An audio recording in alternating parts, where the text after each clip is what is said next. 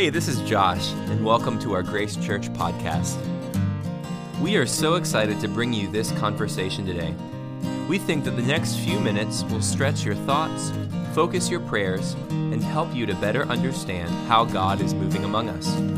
At Grace Church, we are all living out our ancient faith in modern times together. To find out more about what's going on on our campus here in Ocala, please visit us at graceocala.org. Enjoy this podcast.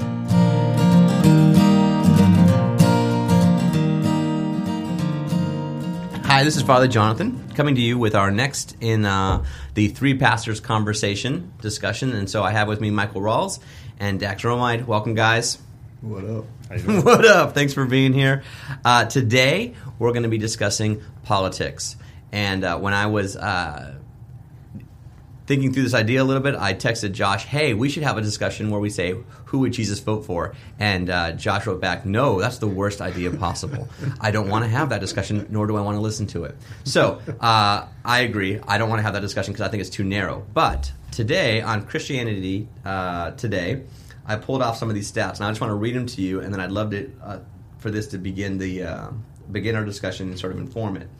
So the the title of the article is "More Sermons Endorse Clinton," and according to the a new Pew research that just came out, it says that one percent of churchgoers said their pastor has spoken posit- positively of Donald Trump, compared to six percent who heard praise for Hillary Clinton. Both, let's note single digits, shall we? I mean, we're talking talking. so, ninety nine percent have heard nothing about Donald Trump, and 96% have heard nothing positive. Wait, is that 94% have heard nothing positive about uh, Hillary Clinton? Um, Trump was also the subject of more uh, pastoral criticism. 7% said that their leaders had spoken against Trump, while 4% had spoken specifically against Clinton. Single digits still, but uh, something to note that people felt, pastors felt riled up enough, at least 7%. Um, now, partly the reason I think people are speaking about it or not is what's called the Johnson Amendment, and that is you cannot um, use your church as a platform for a particular candidate. Uh, Trump actually currently wants to repeal that amendment. Uh, you're both laughing, so he hasn't seen the stats apparently. yeah, yeah, um, yeah. He doesn't know his own his own undoing here. Um, but here's interesting. Okay, so like so even with the current ban, the Johnson Amendment, where pastors are not allowed to endorse a candidate from the pulpit, uh, or even uh, we, we you none of us could actually officially in the capacity of a, being a leader of a church endorse somebody individually. We can say whatever we want. Uh, you can tell us who you can vote for, but um, as a church, I can't say that. Um, here's what it says though: even with the current ban, which has been part of the tax code since 1954 one in ten recent, churchgoers said their leaders discussed the candidates, so 10% are still doing it anyway. Uh, additionally, more than 6 in 10 have heard clergy speak about political issues, which I, would love for us to talk about that because I think the issues are uh, as important, perhaps more important than the candidates. Um, because that's what they're going to do. I think presidential candidates promises promise rainbows uh, and can deliver none of it because they're they're part of a, a, much larger system. And I'll wrap it up with this. You well, I mean, here. You want to guess what the most, the the three most common issues are that they bring up that pastors are. So six and ten have heard political issues discussed from the pulpit. What are those three issues that they're hearing most most frequently? Want to guess? Abortion and gay. Ah, you got two of the three right. Yes, yes. Uh, you didn't get number one though. Right. That's that. You got uh, homosexuality was number two, and abortion was number three. What's number one, Michael? Any guesses? Oh no, I wouldn't dare. Religious freedom, man. No. Religious freedom, where it's all being stripped away, and we're being held back from our freedom. So um, those are the three issues that are being most commonly discussed from the pulpit on political issues. Okay, so now you've heard all the stats. I got more here if you're interested. But uh, how would you uh, respond to any of those? Dax, you first, man. I don't talk about politics from. I can't believe anybody talks about politics from the pulpit. That's what I, I would like to say. You you want zero out of ten to talk right. about politics from the right. Why? And so Why? I mean, I think that we should all have uh, valid, thoughtful opinions about politics. Mm-hmm. Uh, I do not think that we should necessarily be talking about individual candidates from the pulpit. Okay, aside from the law, though, why? I don't say this very often, but I'm okay with this law. Right? Like there's This is one that I don't mind. This to me I'm a big fan of the separation of church Can we just put that on a loop? Sure. Like. I'm in favor of this law. I'm in favor of this law. Dax Romite, I'm in favor of this law. Okay, good. good. Keep going. Yeah, I just I am a big fan of the idea of the separation of church and state. I, Mm-hmm. I don't want a state mandated religion, and I don't want religion mandating mandating what happens in the state because it might not be my religious views. Right? I really like the idea, and so in that that in the heart of that, I would like pastors to not be telling people how to vote. Okay, so you're you're more leaning towards the hey endorse the or not endorse but go after political issues. Right. Those I- are I things that we want to talk happy about. to talk about political Okay. issues and the state of the the culture and the, Right. you know that kind of thing. Sure, sure. I talk about that more than I talk about even the individual issues. I just I don't bring up political issues from I don't actually even have a pulpit, but from the pulpit. Um, and but the state of the country and the state of our society and our culture, I talk about every single week. So maybe they're the same, but they're not. Okay, okay, I'm with you. Michael, what do you think? Do you think pastors should should never speak about candidates uh, like Dax? He wants he wants a zero out of ten. Um, I, I would probably be uh, not a zero out of ten w- with Dax, but I would agree with that. that yeah, you, you have to talk about the principles that are being addressed in politics. Um, one, it's it's something that is on people's minds and hearts, and so you address it. Um, I agree. I, I don't think it's the place of a pastor to get up and uh, and uh, unintentionally bind the conscience of a parishioner by supporting one person over another. I do think we have the right uh, and responsibility to speak of how our parishioners, how the people in the congregation think of candidates. Um, Say more about that. What do uh, you mean by that? Um, I think I know what you mean. more you mean? more addressing the reality that many people sit in there, particularly every four years, and find a presidential candidate that uh, while they would not say they think they're Jesus, they definitely approach uh, approach their vote as though that's per- that person will be the savior of this world. Okay. Um, a- and talking people, uh, not necessarily talking them out of that, but at least approaching their heart and saying. Be careful the way you hold candidates. Whichever candidate it is that you want to hold, um, be aware that you're putting your hope and salvation in a political platform. This is particularly true in the Christian world. Would you not say? Uh, this election for me has really brought forward um, something that I had in my mind sort of reasoned out this wasn't true, but I realize now fully that by and large the Republican Party has claimed the evangelical vote. They just have. If you're an evangelical, you're gonna vote Republican. You wouldn't dare not vote Republican because of all the party platforms that they have equated as the, as the two. And this particular election has made them uh, has really brought all of that under a, a pretty intense scrutiny and microscope. So, Michael, to your point about people seeing the candidates as Jesus and as saviors, um, particularly white evangelicals. Let's be honest. Let's let's let's talk about where it's really at. Those folks are finding themselves in a quagmire, and yet, according to this um, Pew study, seventy-eight percent of white evangelicals are voting for Donald J. Trump. So eighty percent are still pledging their support. So this allegiance between the, both the party and evangelical Christians is, I'm going to say, pretty darn strong. I, I would add the caveat that it sounds like evangelical, at least in the last five years, has probably become more of a political term than a term describing uh, the faith of of Christians. Why would you say that? Uh, it, it seems as it seems to carry more weight in the political realm in Okay. describing what people would do politically than describing how they would live their life. Completely in- agree. in Comple- their faith. Completely agree with this. So much so that Christianity Today, another same, we're using the same publication over and over again, had a whole big cover story. What is evangelical? And their point was the, poli- the politicians seem to know what it is, but do you? so let's do that. Who are these 78% of evangelical voters who are voting for the Republican candidate right now, at least saying they're going to vote for the Republican candidate, party candidate? What what's an evangelical? Are you asking me what I think an evangelical is, or what You're- you're in Donald room, Trump man. thinks Yeah, an ev- No, but like, is it what I think the word evangelical means, or is it? Or are we asking Both. how? I want both. I want both. Because my website specifically describes us as an evangelical Good, church, good. and then it says that that is because of what the word means, not because who it identifies us with. Then tell us. Come on. Right, and Come on, give it to so me. that's an important distinction for me. I'm know, inviting you to preach when- right now, Dex. Tell me.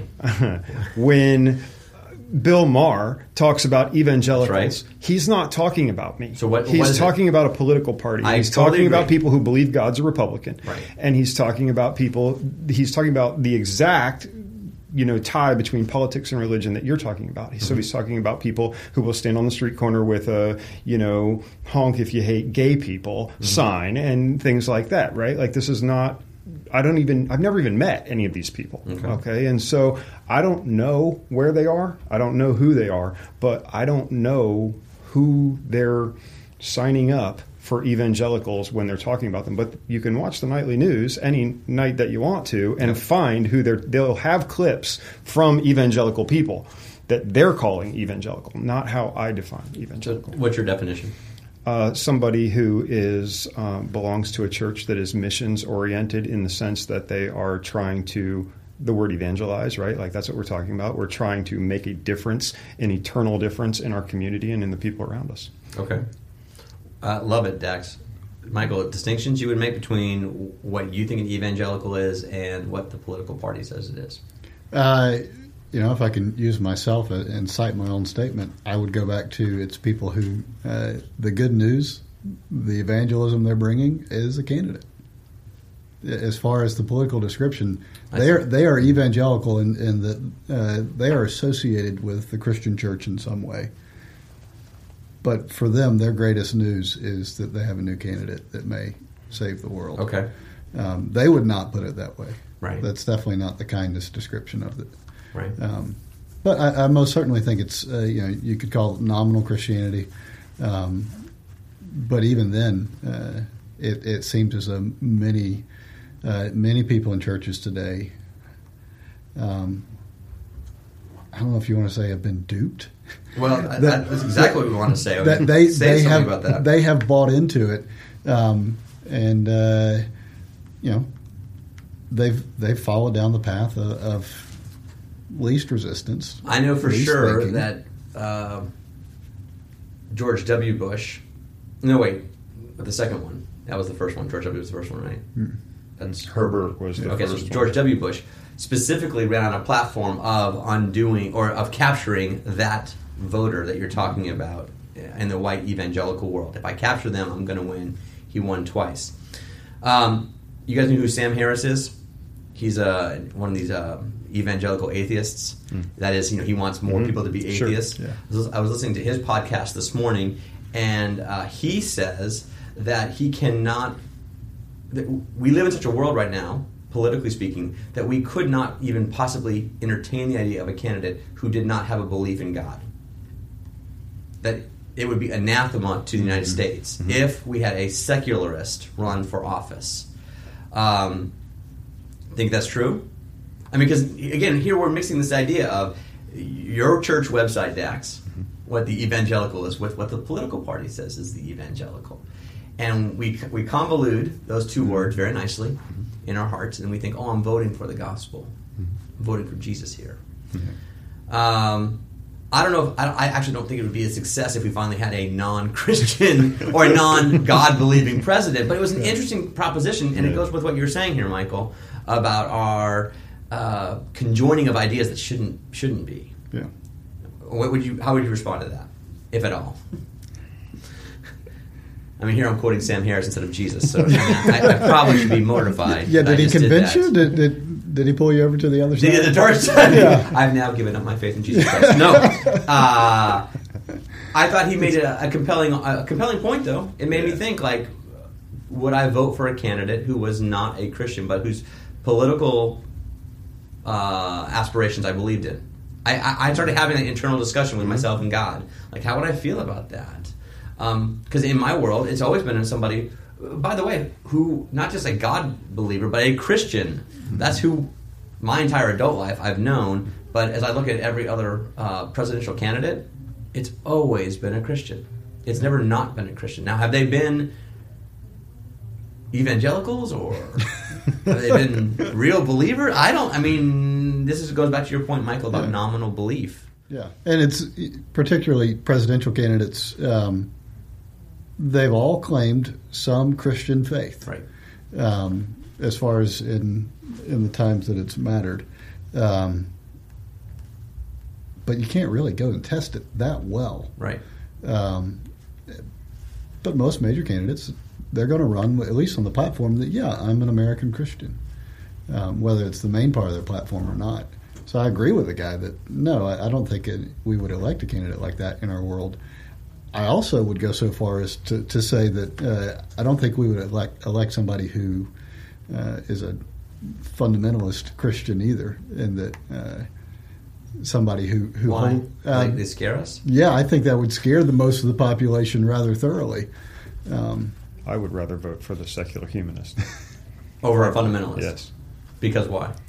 Well, because they are less terrifying. Okay. right? So, uh, be- because of what I said at the beginning about separation from church, you know, between church and state, in order to be consistent in that statement, I would have to be able to vote for someone who was a secular humanist, although on the issues I agreed with them, right? And so, uh, Well, we and- almost had that too. Bernie Sanders All right.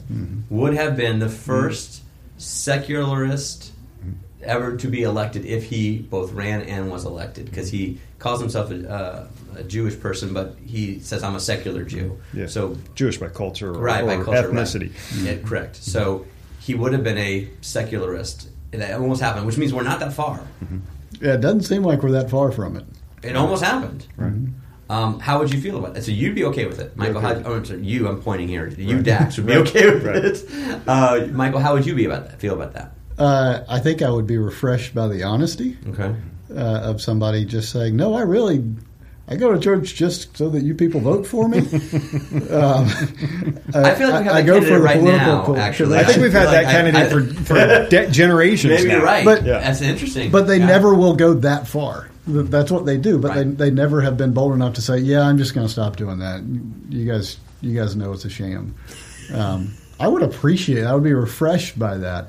Um, uh, Could you support one? Could you support a secularist? So let's say you have two candidates because we're stuck with the two party system. Okay, so let's just endure that for a second. Somebody who's still playing the Christian evangelical card, whether it's real or not, because we don't know, blah, blah, blah. I like your distinctions. Versus a secularist whose policies you agree more with. How would you as a pastor handle that?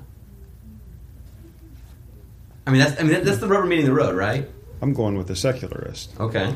How do you justify that, though? well, because they're not running the church; they're running the country. Okay.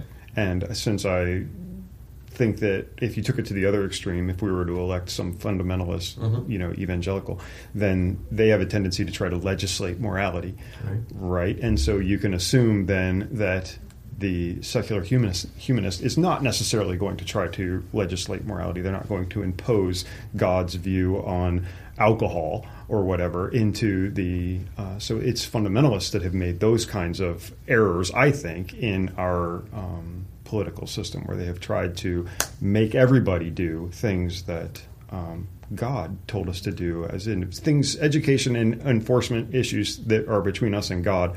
I don't think are the government's job. Okay, let me let me push back a little bit if I could though, Dax, Sure. on you here because there are some folks on the right Mhm. Who say that's exactly what the liberals are doing. I understand. Is they're taking their version of morality Mm-hmm. and imposing it on the the the nation with a nanny state, whether you like it or not. Yeah, I, They're just doing it from a secular point of view, Right, and And, they would say that's about- happening contemporarily. Well, and I'm I find myself not agreeing with the left or the right on this. On on lots of socialist issues, I'm sort of on the left. On lots of economic and other things, I'm sort of on the right. But on any issue that has to do with the government telling me what's safe for me, mm-hmm. where the left would kind of go, we need to we need to enforce this rule that everybody wears bicycle helmets. I would be against that, right? So I think I'm responsible for my head and whether or not I die and also with my kids, kind of. And so I think that the government ought to stay out of all sorts of things. That people on the left are trying to get the government involved in some things, the people on the right are trying to get them involved in other things, and I, I would like for them to just stay out of everything. That Except- sounds more like libertarian. Is that well, I, correct? th- I w- am in fact a card carrying libertarian, but There it in the last Boom. decade or so, Our eight it- listeners now know exactly out where you it. stand. You're out Boom. of Right. Oh, we're done. It's a wrap. No, I I need, win. I need to make a, I need to put in a distinction. In the last decade or so, that has been hijacked by a group of people that I am as about as excited to say libertarian these days as I am to say evangelical, right? Because of who it associates me with. Okay. So, Yeah, I, back to your question on, on whether you'd vote for a secular humanist. Part of the caveat was if they agreed with my policies. I don't know if that's possible.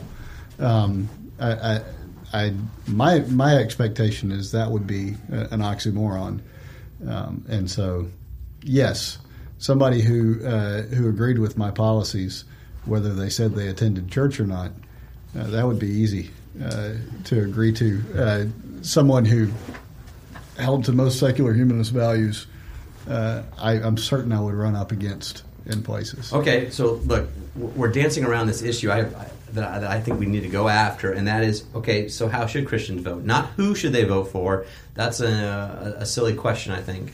But what are some of the criterias that the if it's a single one or multiples that we as Christians should be using uh, as our litmus test? Because obviously we have them. We, we were believers. All three of us agree on this. I, I'm convinced, and if we're not, see me later uh, about absolute truth. There is an absolute truth that we ascribe to. Yes. And uh, because of that, that means there's standards. So, what are, in your mind, as Christians look at these candidates and the election, what are some of the standards and the criteria that we should be uh, holding up? You want real specific, or, or can we still be vague? Are you afraid? Is that what it is? oh no, no. Um, I mean, I think there's. Yeah. Truthfully, if I'm listening to this, if I was somebody listening, I'd be like, well, okay, fine. We can pick at these people all we want, Uh, Trump or or Clinton. But what should I be looking for? Okay, so you're telling me I can't be an evangelical because they've co-opted that term, but I am an evangelical. So again, I, I would be thinking, what are some of the standards? And here I'm thinking, you know, surely the scriptures say something about this, and it does. We, I know we're going to bring that out, but what, what what's the criteria that we should be looking at beyond just issues? What are some of the, the, the what's the template that we should be laying up against these cultural, whether they're secularists or seculars, secularists or Christians? So specifics fine, but I think it's going to lead to some generalities anyway. yeah, I, would say first and foremost, just the broad shot. Uh, somebody who uh, who sets up policies that lead to human flourishing, that, that lead to people uh, having uh, the best opportunity at life. Uh, that's where you run into the first challenges is what economic standards lead to that. And you'll face disagreements um, and scripture will, will hold that you do care for the least of these um, and, and you do the pay the workman his wages um, And you care for widows and orphans, yes. And you love mercy and justice, and walk humbly with your God. yes. He who doesn't doesn't work doesn't eat all those things are, are true of scripture uh, This is and getting more complicated, not simpler. Yeah. Why are you making this so complicated? that's that's yeah that's This what I get your paid idea. no, you can't pull that on me. No way. okay, so okay, what do we do with all that? Yeah, keep going. Uh, well, the, the the challenge we all face is that you've got these candidates that nobody's going to fall into to all of these categories. That we re, I mean, we could sit here for a long time and list out all those things. And so, at some point, uh, each believer is uh, is left with their word, with their community, uh, and the decision. Uh, when you have somebody who's standing up for for blatant immorality, you know you don't support that. Okay. Um, I, I would say that that sounded really simple, right? You know you don't support immorality. But for the most part, that has not been the case, particularly for those of us that call ourselves evangelicals. We've been willing to push it aside if they hold to three or four major policies. Right. Which have been what?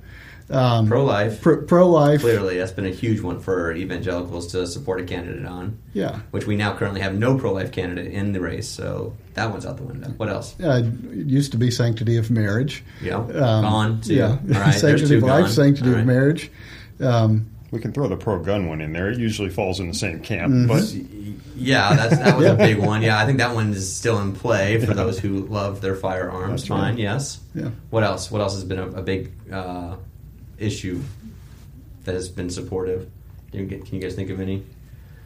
I mean, the only one that I that occurred to me when I was asking the question was uh, this idea that I think has been so maligned now of fiscal responsibility.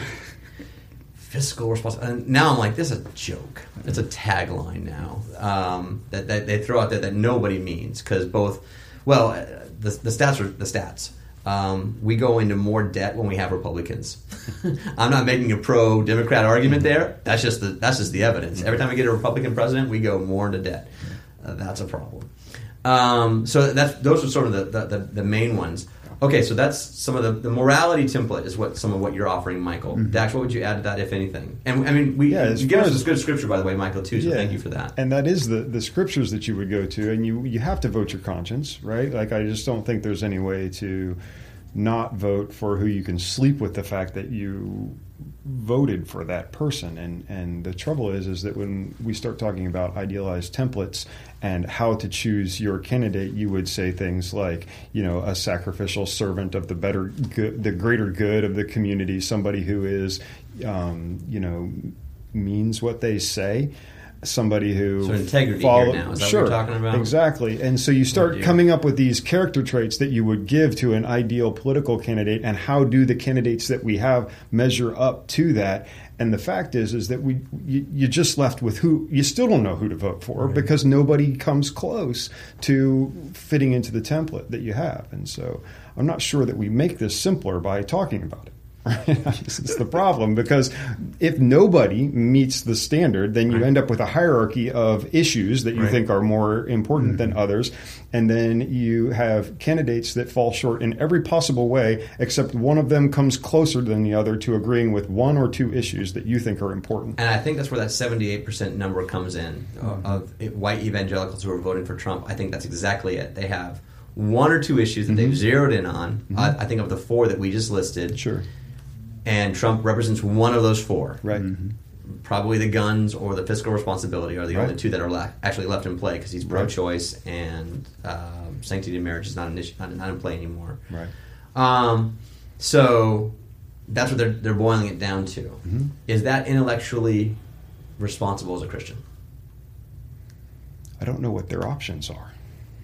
You know, I don't really have a better solution. If those are the issues, if those are, you know, like your conscience is your conscience, and if those are your issues, and neither candidate, you have reasons to cross both candidates right off the list of even a possible candidate for president, and then, but those are the ones that they give you. Uh, you know, there's the ethical dilemma of voting for a third party Right. because you're you're essentially splitting the vote. I mean, we saw this with Ross Perot, you know, and and so um, there are ethical ramifications. I think of knowingly putting your vote in a place where it helps the side that you think least should be elected get elected. And so, what do you do? I've heard a lot of along exactly what you're saying, Dax. I've heard a lot of frustration with the two party system Sure. we're currently living under. Like, oh, if we just had it was it wasn't just a two party choice, it'd be so much better. Mm-hmm. To which I want to offer the example of say something like Israel, where you've got a billion little parties Mm-hmm. and they make a coalition government, and guess what? Nobody's happy. Congratulations. Right. Every little faction of which there's like a 100 Mm-hmm. they make this coalition government, and if one faction leaves and it, they fall below the fifty percent, Mm-hmm. the government's in chaos and in turmoil, and they they're flipping leaders every other week. Mm-hmm. We can go that route. We can have that same answer. Okay, so we can't. So there's not a hard and fast template. Scripture, of course, being our guiding principle.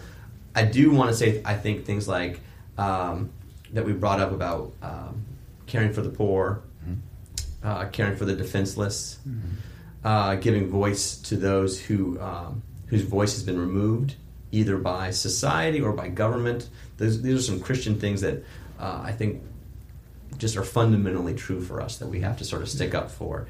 I also would agree, Michael, with what you were saying about you know uh, you only get paid if you do the work. So, but I, to me, that's more of an integrity issue. Like, you have an internal uh, dignity that you want to sort of bear out? That's that work issue to me.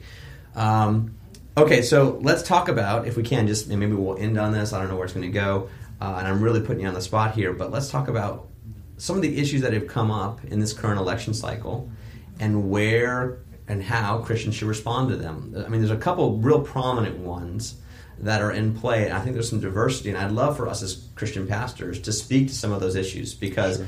I think our folks want to hear from them, hear about them in the pulpit, and maybe we don't have time, whatever, but here we do have a little bit of time. Um, one I'd like to bring up, we don't have to start with it, is immigration because that's a super talked about one. So I think where's where's Christianity and immigration would be a, a. I'd love to hear your take on that. What would be some other ones do you think of issues that we should talk about? Anything? I know. Really As long as the refugee thing falls into the immigration I one, think I it think does. it does. Yeah. And so as long as that's part of that, then I think that's yeah, I think that's the top one that needs For to you? be talked about right now. I Okay. Think, yeah.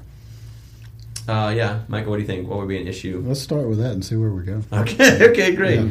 Well, okay, so Dax, do you want to talk about refugees and immigration? What what what, what, what should the Christian think? Well, I've had people ask, you know, come up to me recently and start talking about um, how scary it would be to have all of these refugees flooding into our country. Now we're talking about like Syria. Yeah, Like we're talking about Syrian refugees, We're talking about that kind of thing. And so, um, you know, my response, and I think the biblical response is is that I would so much rather make the mistake that we let something happen that might cause us to be in danger. What's I, their fear? I, I think I know their fear, but what are you perceiving right. their fear is? Well, one person actually said they're going to be hungry. They're not going to have jobs. They're going to break into my house and hurt me and take my food and take my job and take, you know, like just overrun the country. And so um, It's terrific honesty. I think that is ridiculous. Um, I think that it you, you cannot believe that. I mean, these people are hungry right now, Right. and they're not killing anybody to take their food. Right. Um, so I just think that that's uh, every single Western civilization in the world, and most other ones have a system in place for feeding people who are hungry. There's no major urban centers in the entire developed world that don't have some place already in place to feed hungry people. All right, and so I don't believe that refugees that come here are going to be taking our food from us. I So think- Christians should so what? Christians should be in favor of, uh, first of all, taking in refugees. Anybody that needs a safe place should be welcome here. Um, I don't know that that makes you a citizen. I'm that's not. I'm not sure that's the same thing as immigration. I do think that we have a right to national borders, and I think we should be able to protect those borders. I think that the legal immigration system needs to be addressed immediately. I think that it needs to be. This has always been a country of immigrants, and I think it should always be a country of immigrants, and I think it should be the easiest country in the world to immigrate to legally. Nice. Because- Because because of Christian because of Christian principles that you are holding. That's, How- that's what I how want to be. I want to be. I want to. I want to divorce this from the political Okay. side of things and say, look, as a as a believer in Jesus, I think that because As an evangelical, Good. I cannot reach these people if you keep them on the other side of the wall. nice. Right? That's bring 'em to me. that's it. Is how can the church and God has a way. God has churches everywhere, and Mm-hmm. God will find everybody. I don't get a shot at them. You don't get a shot at them Right. unless they can get through the fence. So you be like like tear the fence down. Well, I don't mind if we have a fence as long as the gate's open and people are allowed through. Oh, I like that. That's okay, so like I might, I might steal I'm totally fine with there Fence being a border. all right? And, Right. and I'm not a huge fan of illegal immigration. I get it, Right. you know, but um, at the same time, given if my circumstances were, were their circumstances, might I be an illegal immigrant? Yeah, I might. Right. We've actually had that exact discussion in our family mm-hmm. uh, around the dinner table, and that we were talking about this refugee situation. And I just looked at the family and said, "Look, if we, as we exist right here, we're in Syria." Absolutely, ten out of ten times, I'm putting all of us on a boat. I'm rolling the dice on whether that mm-hmm. boat floats or not. We're getting out of here because I'm not about to to stay here and let mm-hmm. You guys die either from starvation or from snipers or a bomb. Um, now, I- did say, okay, if it was just me alone, I might stick it out because that's my home. Yeah. And if it was me and your mom, we might do that. But kids, uh uh Inner discussion. And I said the same thing would be true um, if we lived in Juarez. Uh, the drug cartels, beheading people, narco terrorism. My kids are a part of that. Uh uh Everybody in the bus, crossing the border illegally, catch me. um, because I'm going to protect my kids. And I think that's, as a dad, my, one of my mandates from God uh, is to care for the family and, and provide for them, not luxuri- not luxurious living, but so they don't get killed. Mm-hmm. And I think I think my kids were pretty like, yeah, that sounds right, Dad. But I said, recognize clearly, I'm also advocating breaking the law. And they're like, oh, Mm-hmm. sounds complicated. And I'm like, yes, it is complicated. Welcome to the real world, children. Um, so uh, th- that was really difficult Yeah. to have that discussion and to recognize that I'm making a choice that is actually against Jesus' mandate of giving unto Caesar, rendering unto Caesar. When he said pay your taxes, what he's really saying there, in a much larger meta sense, is obey the law. And I have decided in my mind, no, wouldn't do it. Michael, where would you chime in? Um, one, I'd, I would address it first in that part of the struggle is that most of us see the situations of immigration, refugee crisis, and we say, man, why doesn't the government do something? And that's not the the first response of a follower of Christ. Um, it is not the government's responsibility to fix the problem. Uh, it is the church's responsibility to care for the poor and needy. We should be wise and take a, advantage of democracy and try and elect people who will do that. But even if we do, it's still our responsibility uh, to provide such an environment, to create cities, to create states that care for people. So would you be of a similar mind as Dax than to say, yeah, fence with a gate, a big gate? Yeah, any way that we can uh, that we can receive hurting people and care for them, um, I think we need to do. And uh, to the statement of, of they're going to break into my house and, and eat my food, um, then leave the door open and invite them in. Right. Um, yeah, it, it's scary to invite other people into your life, uh, and that's what the gospel does to you. Yeah. The gospel breaks down the walls of your heart and lets people in, and it's messy, and you get hurt, and Jesus takes care of you. Um, and I don't think it's uh, I don't think it's following Christ to elect a government that doesn't want to operate that way, um, and to live in a community and not operate that way. Um, I love it. I love it. No, I'm, I'm of a similar mind. Uh, I have a, a, a friend of mine goes to church here and uh, has some workings with um, migrant workers here in town. And I asked him, "Hey, what would you what would you say to um, the Republican candidate's idea of building a stronger wall and keeping uh, those who want to disobey our laws out and making the rule of law really in effect because that's that's pretty much what Trump's really pushing on pretty hard. It's like there are rules and they need to be obeyed, which I actually agree with that in in, in the principle that he's saying it. Um, the practice is a much different deal. So I said, "What would you do? You think that'll work?" And he was like, "No way, that's a joke. Build the biggest wall you want, put as many guards as you want. Folks know what we've got here, and they're going to find a way in because uh, it's safe and they can they can have a life here." And um, I think he's right. I think people are going to pursue that safety any way you can. I would as a dad. So I think my response to that is then okay. So you're here illegally, and of course, Marion County. We have a number of illegal immigrants, and by the way, we all know where they are. They're in a couple of uh, trailer parks just off of 75. The police know they're there. Everybody knows they're there, so it's not like it's a big secret. INS can go in there anytime they want. Why don't they? They're useful We need them. we need them. They're doing stuff that nobody else wants to do. No other folks want those jobs. Um, and so they're there doing that work. And so to which I would say, okay, you know, they they pay into Social Security. They're never going to get a dime of that money. Never a dime. They pay all those taxes. They don't get any of the social services out of it except for um, EMS stuff. You know, if there's a fire or whatever, then they obviously get responded to. Um, but they pay in a lot more than they ever get out of. To which I would say, man, if you want to talk about fairness, I'm a part of an. I'm, I'm already a part of an unjust system, just by my status quo complicit nature in our society. I know people are being oppressed, and I want to continue to propagate that somehow. I, I don't see how it's a Christian idea. Um, now, I also see the struggle that Germany is under right now with all the refugees they've accepted. Uh, economically, it's it's challenging, and I see some xenophobia coming out of Germany, which is frankly been a historical problem there anyway.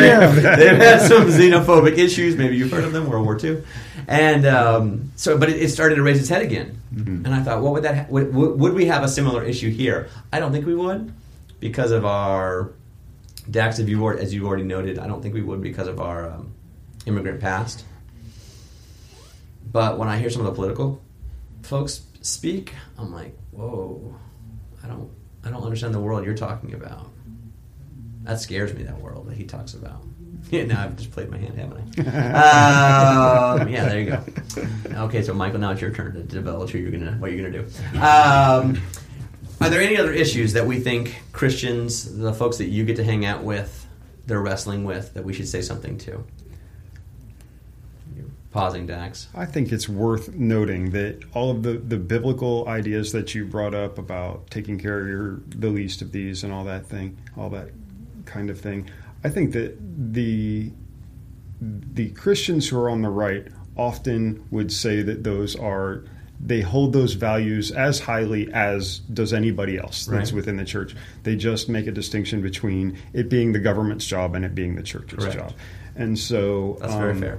and so to vote for a Republican candidate, they don't see as inconsistent with what Jesus would do because they're not voting someone in to do that. Right. They're voting, they, they're planning on doing it at home, even though they don't. Right. Right. So I just felt like that. To be fair, To be fair. That's that's Right. good. I agree. To be fair. I think we often give ourselves a pass Mhm. uh, with stuff that makes us uncomfortable, saying, "Well, I'll do that on my own time." Right. And of course, I mean, then Survivor comes on, Right. and or The Bachelorette, and I missed it. Apparently, I missed my refugee moment because Right. Mm-hmm. Bachelorette was doing her thing. Um, okay, yeah, uh, it's tough. We are inconsistent people. Yeah. We are inconsistent people.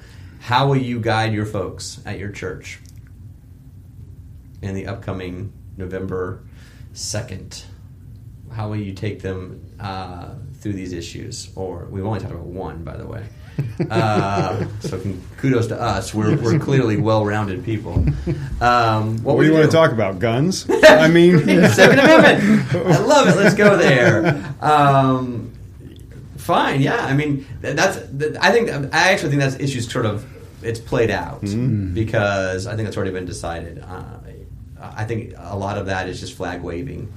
Um, uh, the only thing I get frustrated with guns when it comes to that discussion is the fear mongering that gets, gets that goes on when people say, "Oh, they're going to take your guns." Gonna, no one's taking anything.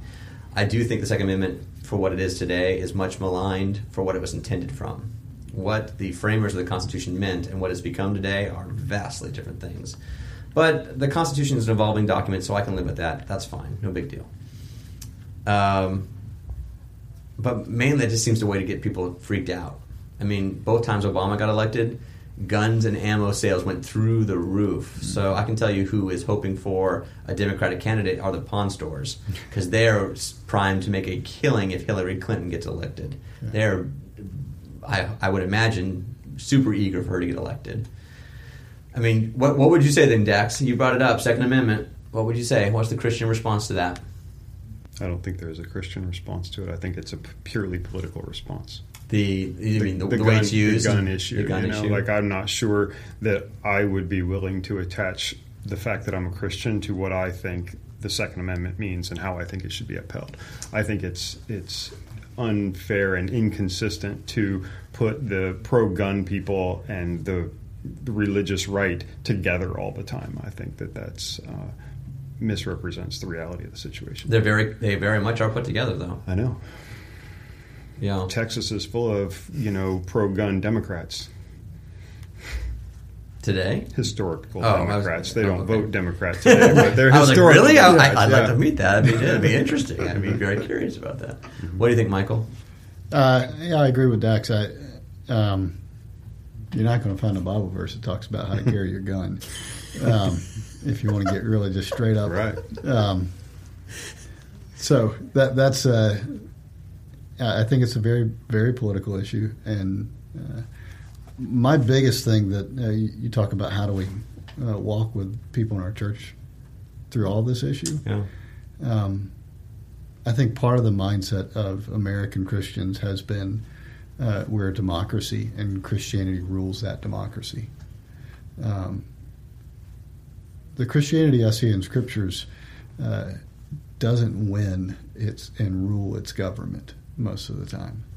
Um, we have a voice that is ignored, and uh, we're not the losers. We're not the winners of, of any election, uh, but we're the ones that that pray for the emperor. Amen. We're the ones that And obey. yeah, we obey. Obey. We we are the best citizens, um, and when we vote our voice, most of the time it's not heard. Um, uh, sometimes it's beaten down, but uh, I, I think that's a mindset that is vastly different from what most American Christians think of when they think of the election now. Um, so there's that, and then there's how do you respond afterwards? One way or another, you're going to get a candidate. Um, as a Christian, how you handle a candidate, especially if they disagree with what you think is right, how do you how do you care for them? How do you live under the law? How do you glorify God amidst a, a government Yeah. that is uh, against what you are for, which is a reality today. Uh, no matter what candidate we have up there, you're living in a government under a government that doesn't agree with us, 100 percent. How do you live under that? How do you do? Uh, how do you follow Christ in such a way that our current, our country flourishes, that our community flourishes? That's a great word, and maybe that's the one we should end on because you're reminding me of uh, Peter's words in First Peter, where he says, uh, "Honor the authority that you live under." And I am constantly reminded that Peter lived under Nero, who, as much as you, you may hate Trump or Hillary, they're not nearly as bad as Nero. He was way worse. Nero wins every single time, and yet Peter, who was then martyred by Nero, um, said, "No, obey him, serve him, pray for him.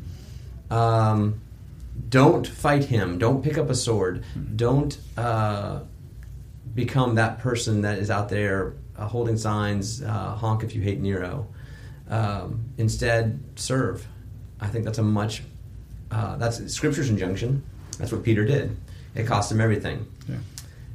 Should should Peter have been afraid? I, I mean, I, I guess he didn't want to die. That would be my my guess. Yeah. But he was willing to, Yeah. and I love that choice. Um, it does scare me. I don't want to die, but I'm also not going to lose my faith Yeah. over that choice. I'll keep my faith and do what I have to do. Thankfully, I don't have that choice. There is no Nero on the ballot this election, though some want to convince us that that he or she is that person. Yeah. I don't believe it. Uh, great words, guys. Any final parting comments you want to offer? You would encourage people to vote, right? Absolutely. Like, Yeah. You would not encourage them to like stay home. Absolute ethical responsibility to, You as. American citizens, to vote. to participate. Yeah. Any, in any way, definitely participate. We are called to participate in the time and place we were put, and Nice. part of where we're put is a republic democracy, right? And so Love we it. have to participate. Love it. Yeah. Love it. What were you going to say, Michael? No, one hundred percent. It's it's the it's the Christian privilege uh, to care for the people uh, that are around you, and one of the rights we get to do that with is, is voting. Uh, do it and take it seriously, um, and love people. Amen. Yeah, love them first, and um, both those you uh, are on the same side with, and those on the other side, Yeah, and those outside the fence too. we follow a Savior that died so others can live, and that's what we're supposed to do. Great. Uh, politically, that's really not fun, but it's what we're called to do. It's messy. Yeah. I love it. Guys, thank you. And uh, if this podcast was helpful for you, we'd love for you to share it with your community. So uh, anything that you can do to help this podcast get out there would be great. That would be like giving us a review. Uh, if we'd love to also hear from you. So if you uh, have some comments or some questions about this podcast, feel free to email us. You can email me at uh, jonathandfrench at gmail.com and I'll share it with my two pastor friends here. Guys, thanks again for coming in. Thanks. Uh. Thank you. I hope that uh, this is uh, useful for all of our people. I do too. Amen. We're so glad that you've been a part of our conversation today. We hope that you will take what you've heard and share what you've learned. Again, if you'd like to learn more about our church community, please come find us on Facebook, on Instagram, or online at graceocala.org. Go in peace.